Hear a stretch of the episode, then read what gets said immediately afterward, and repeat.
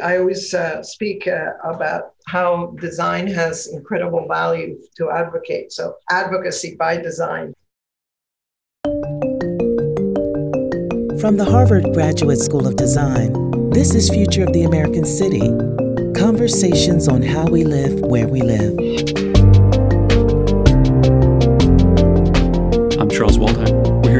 Uh, Mia Lehrer, landscape architect who has been central to the reshaping of Los Angeles over the past uh, several decades. Mia, welcome. Thank you. It's nice to see you again. To begin with, I know you've been engaged for many years through your uh, through your practice on a variety of initiatives, um, notably um, focusing on questions of water in Southern California. I know recently you've been engaged in a project looking at uh, what you've referred to as LA's uh, forgotten waterways in the LA basin. Can you tell us about that? Yes. So one of the wonderful discoveries of the last couple years by the county um, and also the Santa Monica Mountains Conservancy was the the fact that even though we have three large rivers that go through the LA basin, that somehow those stems of rivers had been studied, but the tributaries have had been forgotten. And they are typically in areas that are environmentally and economically disadvantaged.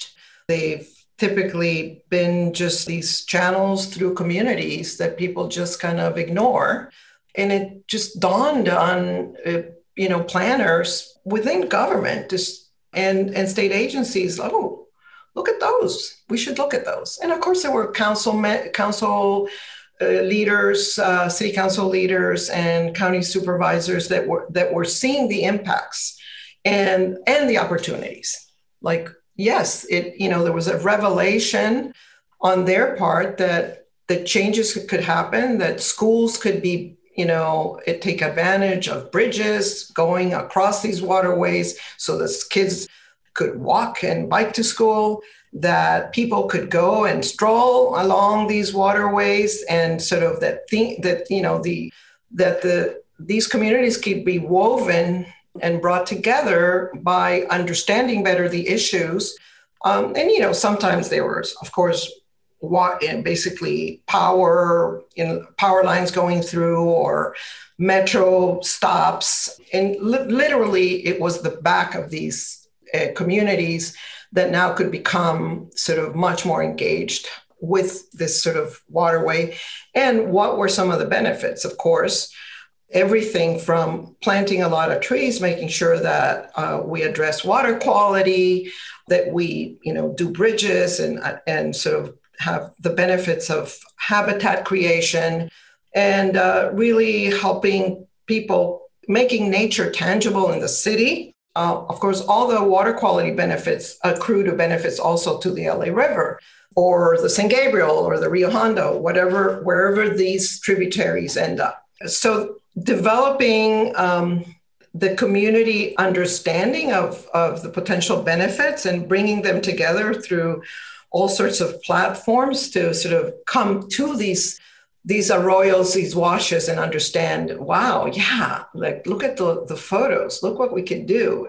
So these uh, tributaries, these distributed waterways, they constitute something over a hundred miles of waterway across the scale of the county this is an extraordinary, really kind of distributed infrastructure or resource. Are all of these tributaries surficial? Are they still at the surface with water? Or you're suggesting some of them have been canalized, uh, some are really dry, arroyo secos during the, during the dry season. T- tell us more about their condition in the communities. Well, uh, some are channelized and have very little water during the, the dry season. There is, uh, of course, a series, uh, and, and the condition of the channel can be changed in such a way that it presents itself, you know, with softer surfaces and plant and trees that would typically be seen in in uh, in a condition like this to uh, trees that are do well in in a sort of a wet condition, but California doesn't mean wet all the time. It could mean sort of uh, periodically uh, wet, and and the strategy of how to use stormwater or what we call nuisance water, which is the water that comes from the city, uh, from, you know, basically the lawn, you know, from gardens and, and streets and such. The stormwater management piece of this is very much integrated. And the idea is that you would clean the water in parks and in basically walkways and, and other sort of uh, sort of spaces that are being created, and it cleans up and then gets down into this this tributary. And so you naturalize it as much as possible. And obviously, there's engineering uh, limitations and opportunities. In doing this work, you you mine the geography, and you, for example, can find some gravel pits that are not in use anymore and then you all of a sudden realize, well, what are they doing? Well, nobody knows what to do with them. Well, let's figure out what we can do to manage water better, especially during a big storm event. And what about if it was a park that gets, you know, basically that dries up but then gets can get wet? Opportunities present themselves. So you're mining for opportunities essentially. You yourself have really been in a leadership position in this role for many decades, among the earliest advocates in Southern California for the regreening or renaturalization of the Los Angeles River, right? Kind of mid 20th century single purpose hydrological engineering uh, infrastructure. If the primary stem of the LA River took decades of advocacy and social kind of advocacy for this project, what's the process or the timeline going forward for realizing the kind of social impact that you imagine from this tributary network?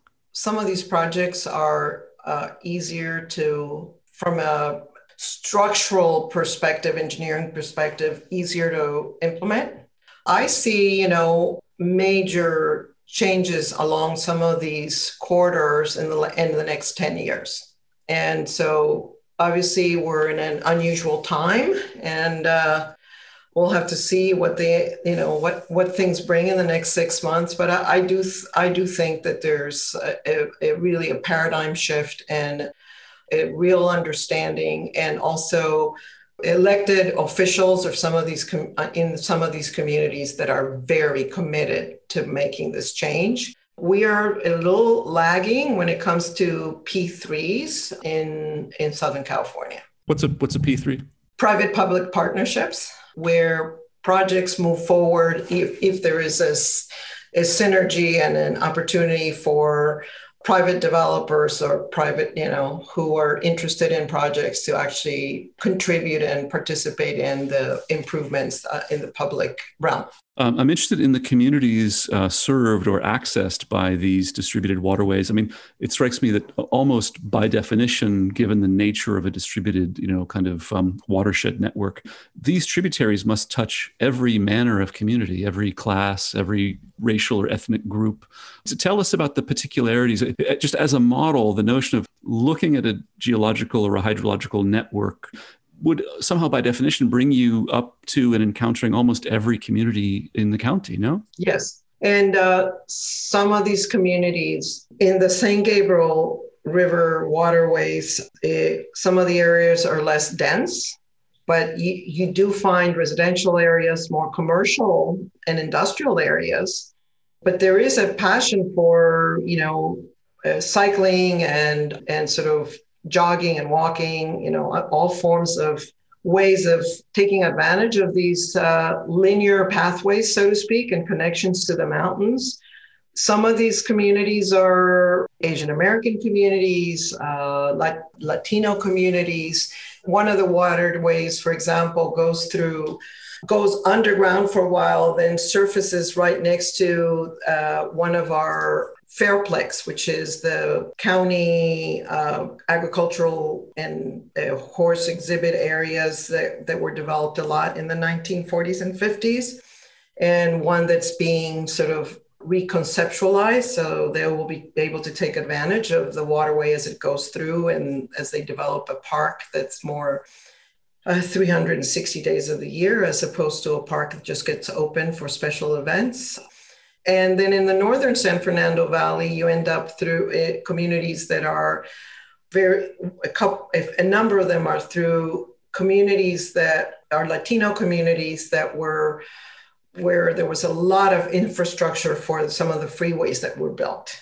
And so you ended up with sort of a, you end up with a morass of of highway underpasses and overpasses. And so part of the goal has been as uh, how do you connect them again? What is it that you can do to connect them again? How, you know, what kind of urban design solutions can we find Los Angeles County, of course, is an enormous political jurisdiction, uh, almost 5,000 square miles, uh, over 10 million uh, residents uh, home to some dozens and dozens of municipalities. Given that these waterways touch on almost every manner of lived experience across the county, it strikes us as a remarkably effective uh, lens. As you mentioned, Mia, this was project was in part related to a larger study, a planning effort. Tell us about that planning effort, both your role in it. I know there was a larger team involved, but I uh, understand it was built in, in, large part on your experience, which has been in, in many ways building consensus from communities on up uh, politically, as opposed to imposing uh, top-down plans. I would like to clarify that the county has over the last five eight years really uh, sort of has it, its own sustainability office and the sustainability officer is a very sort of uh, forward thinking planner who uh, has seen the opportunity and not um, shied away from the complexity. Of course, one had to have a buy-in from stakeholders, and this this is something that I think in you know California is. Uh, very, very much a, a, sort of part of the any any kind of process. It's just that the the amount of time that was dedi- that was dedicated to actually helping people understand what planning a planning effort of this magnitude really meant and how they could engage you know it's oftentimes when you're dealing with community participation or what i actually prefer to call stakeholder participation people get the impression or you know some of us who lead these meetings can potentially give the impression that whatever you want you're going to get but it's so much more complicated than that. So what you want to do is use help people understand the issues. So just because when you're, you know, you really want parks in your neighborhood or you want many more trees, you have to understand what are some of the complexities in your neighborhood and and how do you how do you translate that in more into the more common good and a, a better way of people participating in a, and understanding the realities so I think that the way this process was sort of, um, uh, let's say, parsed out in, in different areas of interest where there was transportation, education, um, environmental factors uh, that related to water and air, and then peeling people apart and then peel, and putting them back together in a room so that uh, they, they could understand the opportunities and the magnitude. When we first started, uh, there was groups meeting about why isn't the county water management happening by virtue of, of looking at each watershed separately? Why is it by county elected officials? And so it took some education for people because you know a poor guy managing water had sometimes had a had a watershed that belonged to three or four different county supervisors. How do you manage that? So just the thought that water was what was important, not the electoral, you know, and then how do you do that in a way that everybody is understands the issues? I went a couple times to the National Organization of Water and I the Water Alliance and they all started talking about how can we start telling you know this story about water? And they came up with the construct of calling it one water. So it's like one county one water. And then we helped them develop a graphic of what does that mean? You know the water that falls and how do you hold it? How do you you know put it in the aquifer? And how does how do you think about this as a system that's you know on that it's an ongoing system? So all I, that riff is to say that there is sort of a deep bench of engineers and water advocates that address not just you know the county as a as a landmass but also the ocean in a very deep way. You know people are really sort of very entrenched uh, and uh, sort of passionate about what goes on beyond their own you know their own selves I've focused a lot in California because it's it's such a complicated big place and culturally fascinating to me. Just the richness of uh, it, you know the cultures and immigration, and uh, a Mediterranean landmass that from the bi- Mediterranean biome that I have learned to really appreciate. We've been focusing on your advocacy on behalf of uh, natural systems and waterways in relationship to community planning and advocating on behalf of ecological performance and integrating that into the life of the city. I know that your practice and your colleagues at Studio MLA are engaged in a really a, an array, a diverse array of different kinds of projects. And I want to speak to you a little bit about those other projects. I know that in addition to the occasional, you know, pr- private commission, you're also engaged in park design work, the uh, LA County Natural History Museum, uh, a range of other projects across a diverse portfolio, including um, more recently sports stadia. I, know you've been involved with your group at Dodger Stadium and more recently at SoFi, the new the new football arena in Southern California. So just just give our listeners a, a sense of the the overview of the of the portfolio in the studio these days, because I think you know you're quite I think well known and quite articulate on behalf of the advocacy for the social and ecological life of everyday spaces, and your your work has really been testament to that. But I see in your practice a much wider array of commitments as well that I think our audience would be interested sure. to learn about. And I, I always uh, speak uh, about uh, how design has incredible value to advocate. So, advocacy by design.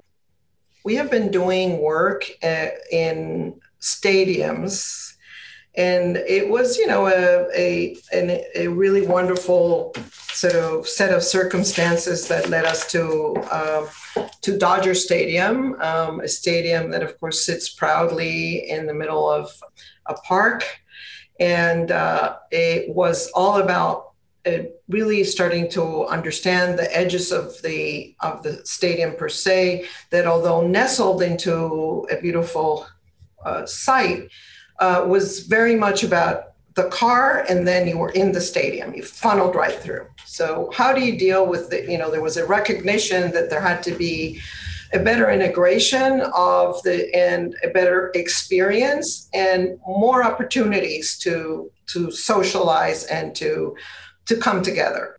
I had grown up with soccer in central america. I, I had never been to a baseball game. Um, and what I found was this incredible passion and multi generational, multicultural sort of experience. And I was struck, um, and it became really clear as we were working with the ownership that, that the opportunities were tremendous.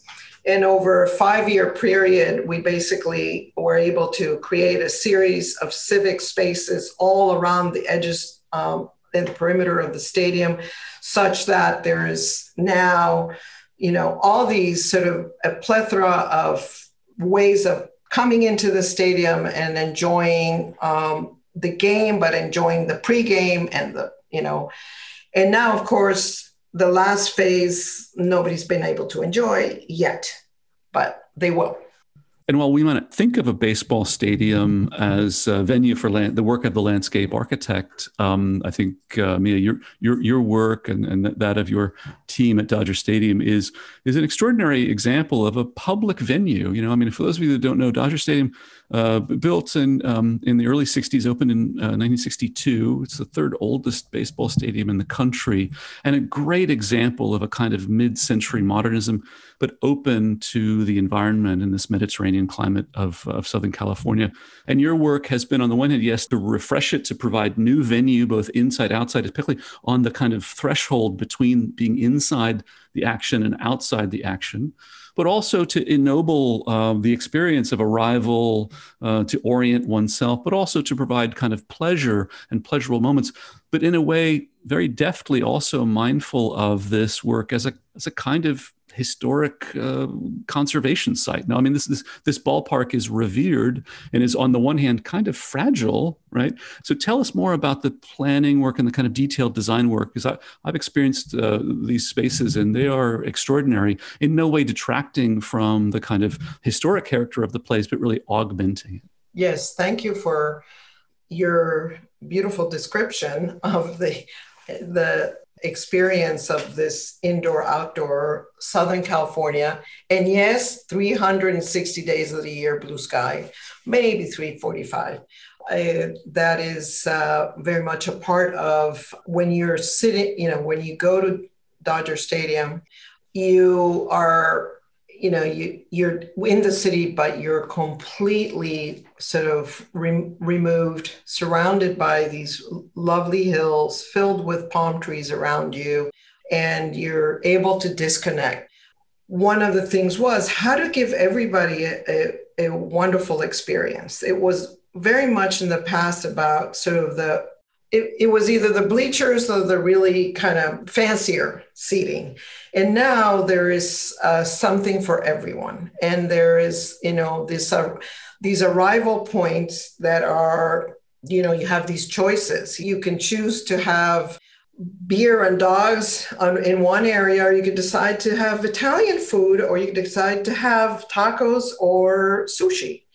And each of these spaces are you know different. And you also have some speakeasies and many of the spaces underneath the bleachers that weren't being used before are now being sort of absorbed uh, for the fans to come and to look at some uh, some of the exhibits of you know and some interactive sort of games.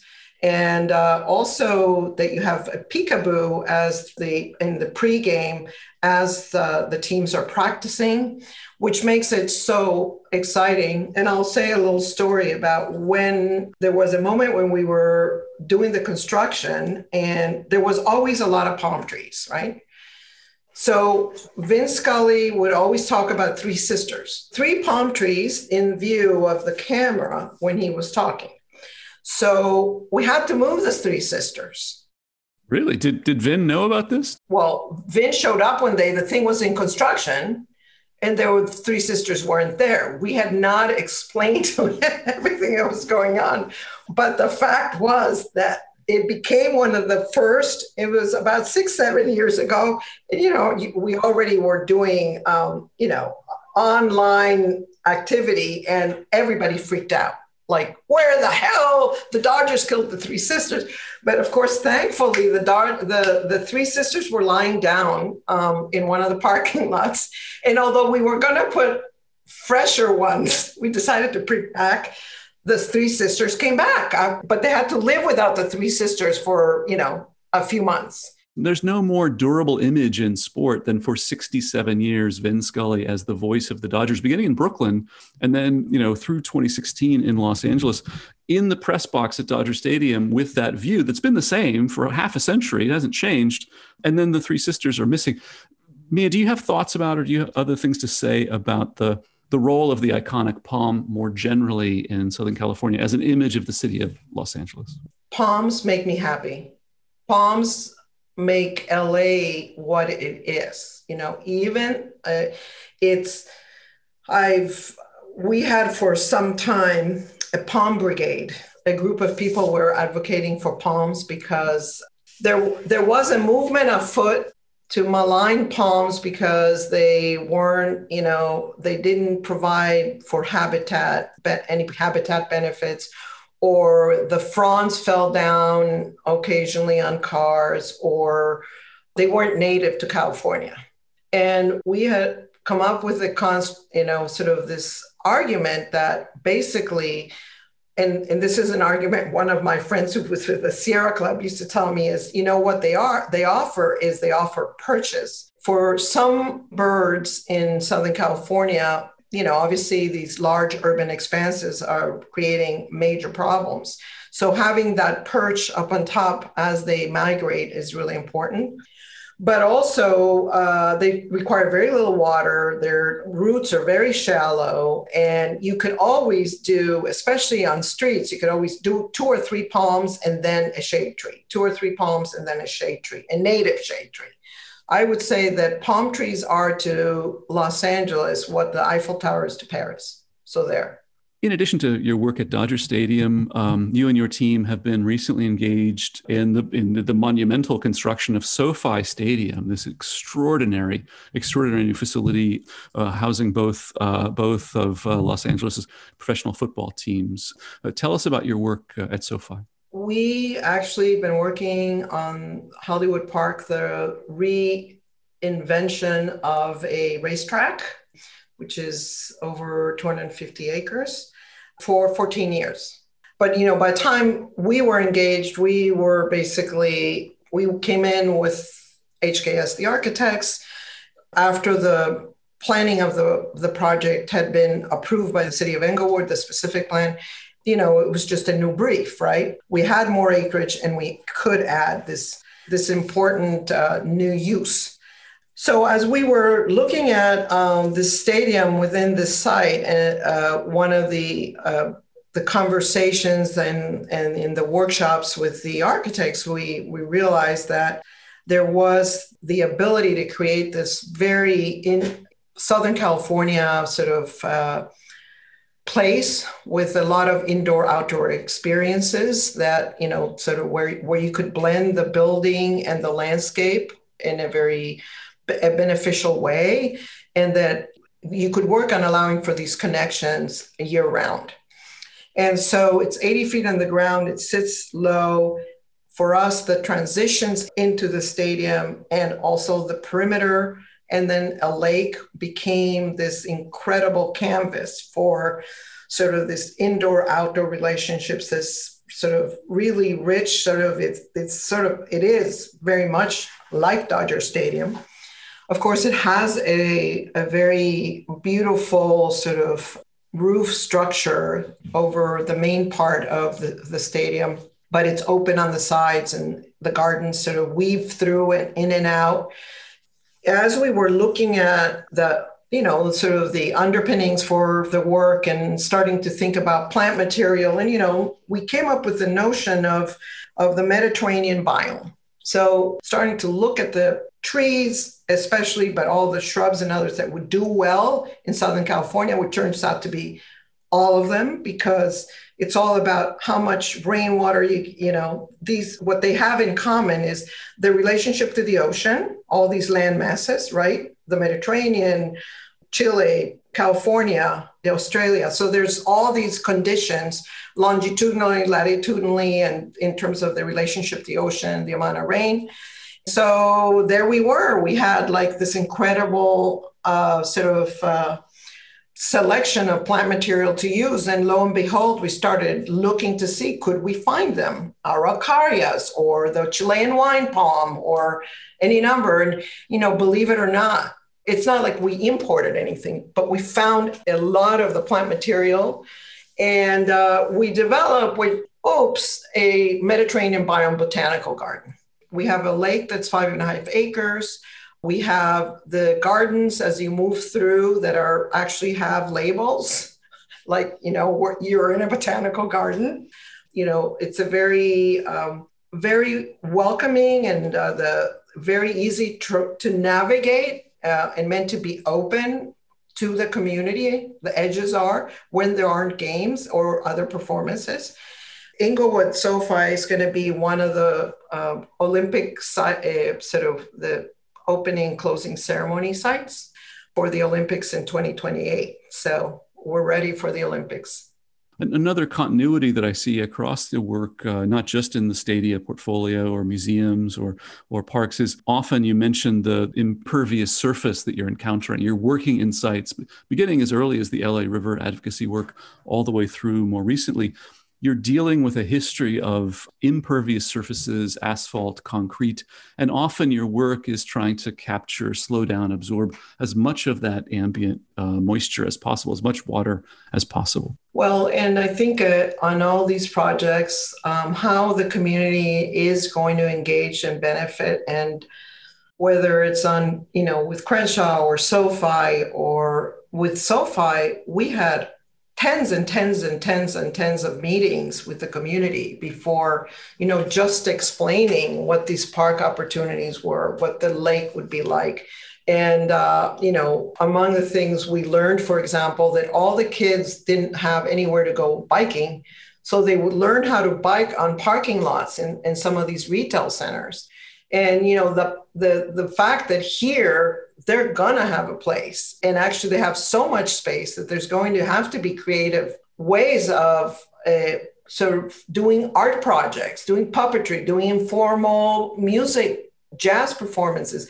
How do you engage the community and the the soul of the community in all you know the possible in the same way that you might have it in harvard square or you know in a sort of an urban plaza somewhere else. How do you make that happen until the housing is really completed in that general area? How do you make it so that it's a welcoming place? How do you use this space to help people? But you know when people when the guy who does all the um, he's the head of operations for the stadium I, I noticed that his new his title is you know sort of the the director of campus operations. And i said russ campus? He said yeah this is a campus you know, I thought we were we were doing a building, and you gave us a campus. You've been upgraded from a building. You now have a campus. That's that's fantastic.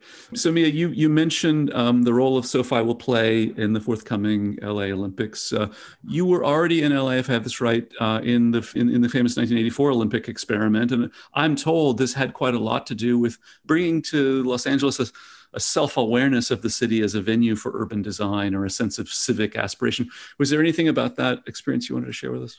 Well, I mean, I was there as a, a very, I, you know, in early transplant. I think that what became really obvious in, in retrospect was how little you actually have to do to make things right. Looking back, you know, it felt like the city was shining as you know it, it didn't feel disruptive. It didn't you know didn't feel typically in in olympic games people feel like oh they spent all this money for this thing. But i will say that in this this set of olympic and so i i just remember very um, it was all extremely positive right? The olympics was that that was such a well-run olympic that it left a legacy of funds that are still to this day, the 1984 fund actually gives disperses a lot of sort of grants to young or uh, student organizations that do sports. I mean, a lot. And so they've managed that really well. So at that point, 1984 Olympics, the, the famous story of the of the Olympic experience with a surplus at the end also had this catalyzing effect. Many urbanists, architects, landscape architects I speak with, it had this effect of um, rendering Los Angeles something as a, a civic and urban entity for, for many, many people. So you had only recently then moved to Los Angeles. What drew you to Los Angeles? How, how did you choose to come to think of you know, Southern California as the venue for your career? I married a, an architect that was at the GSD at the same time as I was, who was from Southern California, Michael Lehrer. Were you and Michael um, unique in that generation? Like, were your classmates moving to Southern California? What, were you? Was it an obvious choice for you? Uh, I guess you're saying that you chose him more so than the city. Yes, although I was very happy to leave the East Coast. I really didn't like the muggy weather and the snow, as it turns out. Well, Pete and Peter Walker and Martha Schwartz, you know, of course, were from the Bay Area. I had a number of classmates like George Hargreaves, Kathy Blake, and others that moved to Northern California. I had a few classmates that moved to Southern California. You know, was uh, there were some opportunities with some. remember, it was a not a very good time in the economy, right? It was a slowdown. So some of the firms, like at the time, it's a firm that's been absorbed by Sasaki, but it was Pod, a few graduates from the GSD who were there, um, SWA, of course. So there, there were some firms offering jobs that weren't, you know, the East Coast. It seemed like a, I, I would say that in 10, 15 years later, there were many more people coming, but I, it felt like a good place to be and in, in in making that choice and in arriving in Los Angeles at this point in time, could you characterize what was the, the state of landscape architecture like in the city as a as a profession or as a culture? It was sleepy. I think there was more energy in um, in sort of uh, sort of the in terms of some of the master plan communities in like Orange County and in perimeters in the suburban areas, uh, downtown wasn't being paid attention to at all. It was before the Getty. I think I would say that by the 90s, things had changed dramatically. Things were like really amping up. And so there was you know more cultural you know there was a growth all of a sudden. Um, and you, you, felt it. You know you felt energy uh, at that point. Uh, i started out in la uh, working with people in the industry and one of the projects was for joel silver of matrix. And then another one was uh, with uh, bob zemeckis. These you know people in that industry were very they operated at such a different level of the, just their their imagination and can do everything could happen right? You could move magic you know you could move dirt like you could move things you could make things. At one point i said uh, with joel a I said oh, that, you know, you don't need that much lawn. What do you need so much lawn for?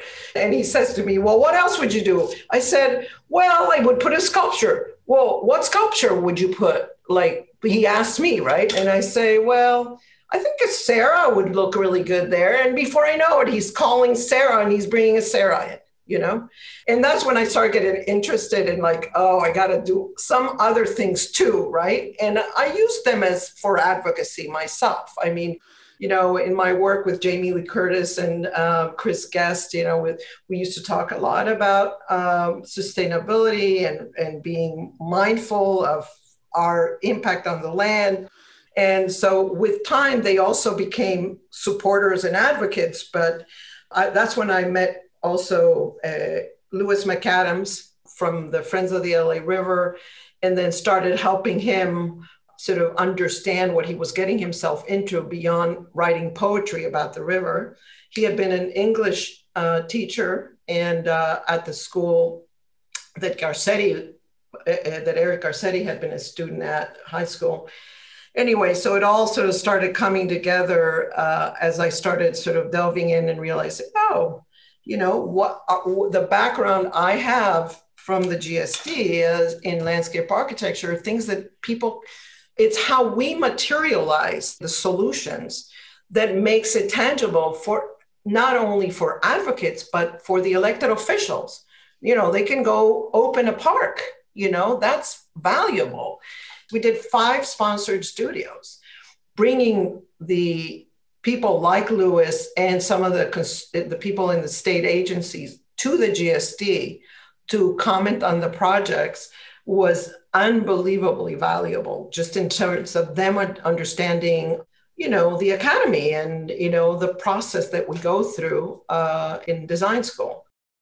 If we think about where you see your practice going what do you see as the opportunities, the big challenges confronting your practice going forward? What do you imagine yourself doing over the coming decades? I'd, I'd like to have the community uh, engaged in the spaces that we design.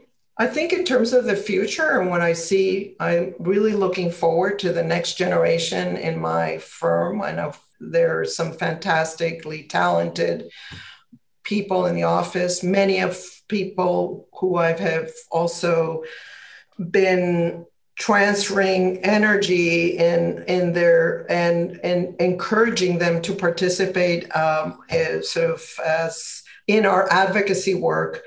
It also means you have to participate and be disciplined. If you become a member of a certain organization whatever organization that is that you are you know regularly participate and you're an important member and you represent the design field in that particular set of circumstances.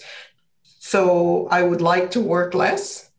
I'd like to, and I have some grandchildren, and uh, I'd like to, you know, like I'm just embarking on a very interesting project for the Berggruen Institute up in the hills.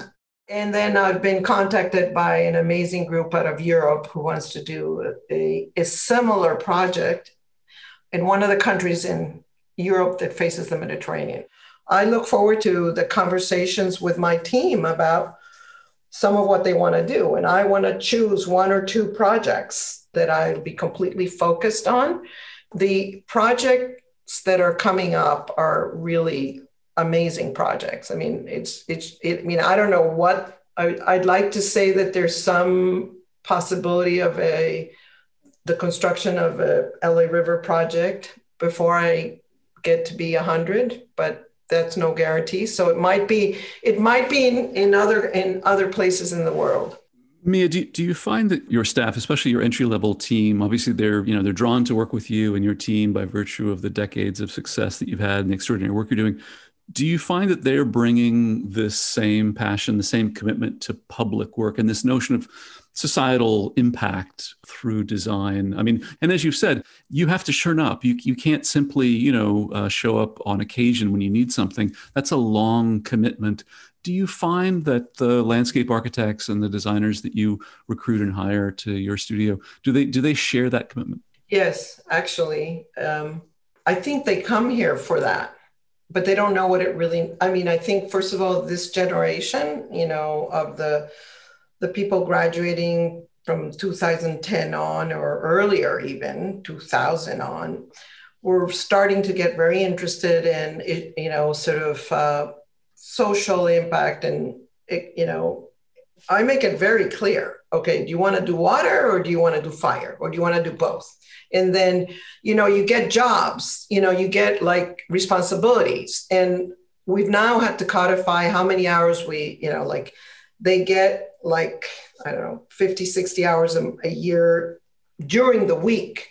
Beyond that, it's on them. Like if they're going to have, you know, like one of the women is on the uh, LA City Forestry uh, Committee. Like they talk about forestry across the city. I mean, she loves it.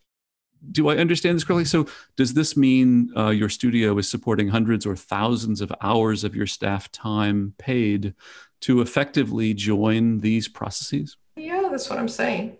I mean, you know, it's uh my goal is to to make sure that the team understands the process whereby you can be impactful that they bring value and i think they're you, we've seen the results of people sort of meeting interesting people, going to interesting conferences, coming back and you know feed, giving us feedback. One of them went to a soil symposium, which I was blown away by because it turns out that healthy soils helps with fire mitigation. So that's a whole other story. We're actually pulling, you know, we're going to be um, encouraging a conversation with Caltech the Institute of the Environment and uh, Tree People, the organization I've been working with, to start cross pollinating on those issues. And so it, it's, uh, you know, it, it, just accrues to this uh, energy. And I was recently interviewing someone who I wanted to hire, and I and I asked her, like I said, if you come here, you have to realize that this is some of what we do is this, that, and that. Oh yeah, I'm on the coastal commission of her town. Like I said, okay, well, you should put that on your resume. Mia Lehrer, thanks so very much for joining us. Thank you.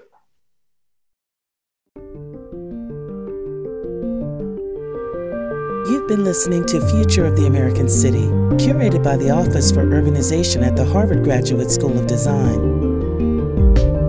This conversation was supported by the Knight Foundation and the generous donors to the American Cities Fund producers are Aziz Barber, Charlie Gilliard, Jeffrey S. Nesbitt, and Mercedes Peralta. Music is by Kevin Graham. To learn more, visit fotac.gsd.harvard.edu.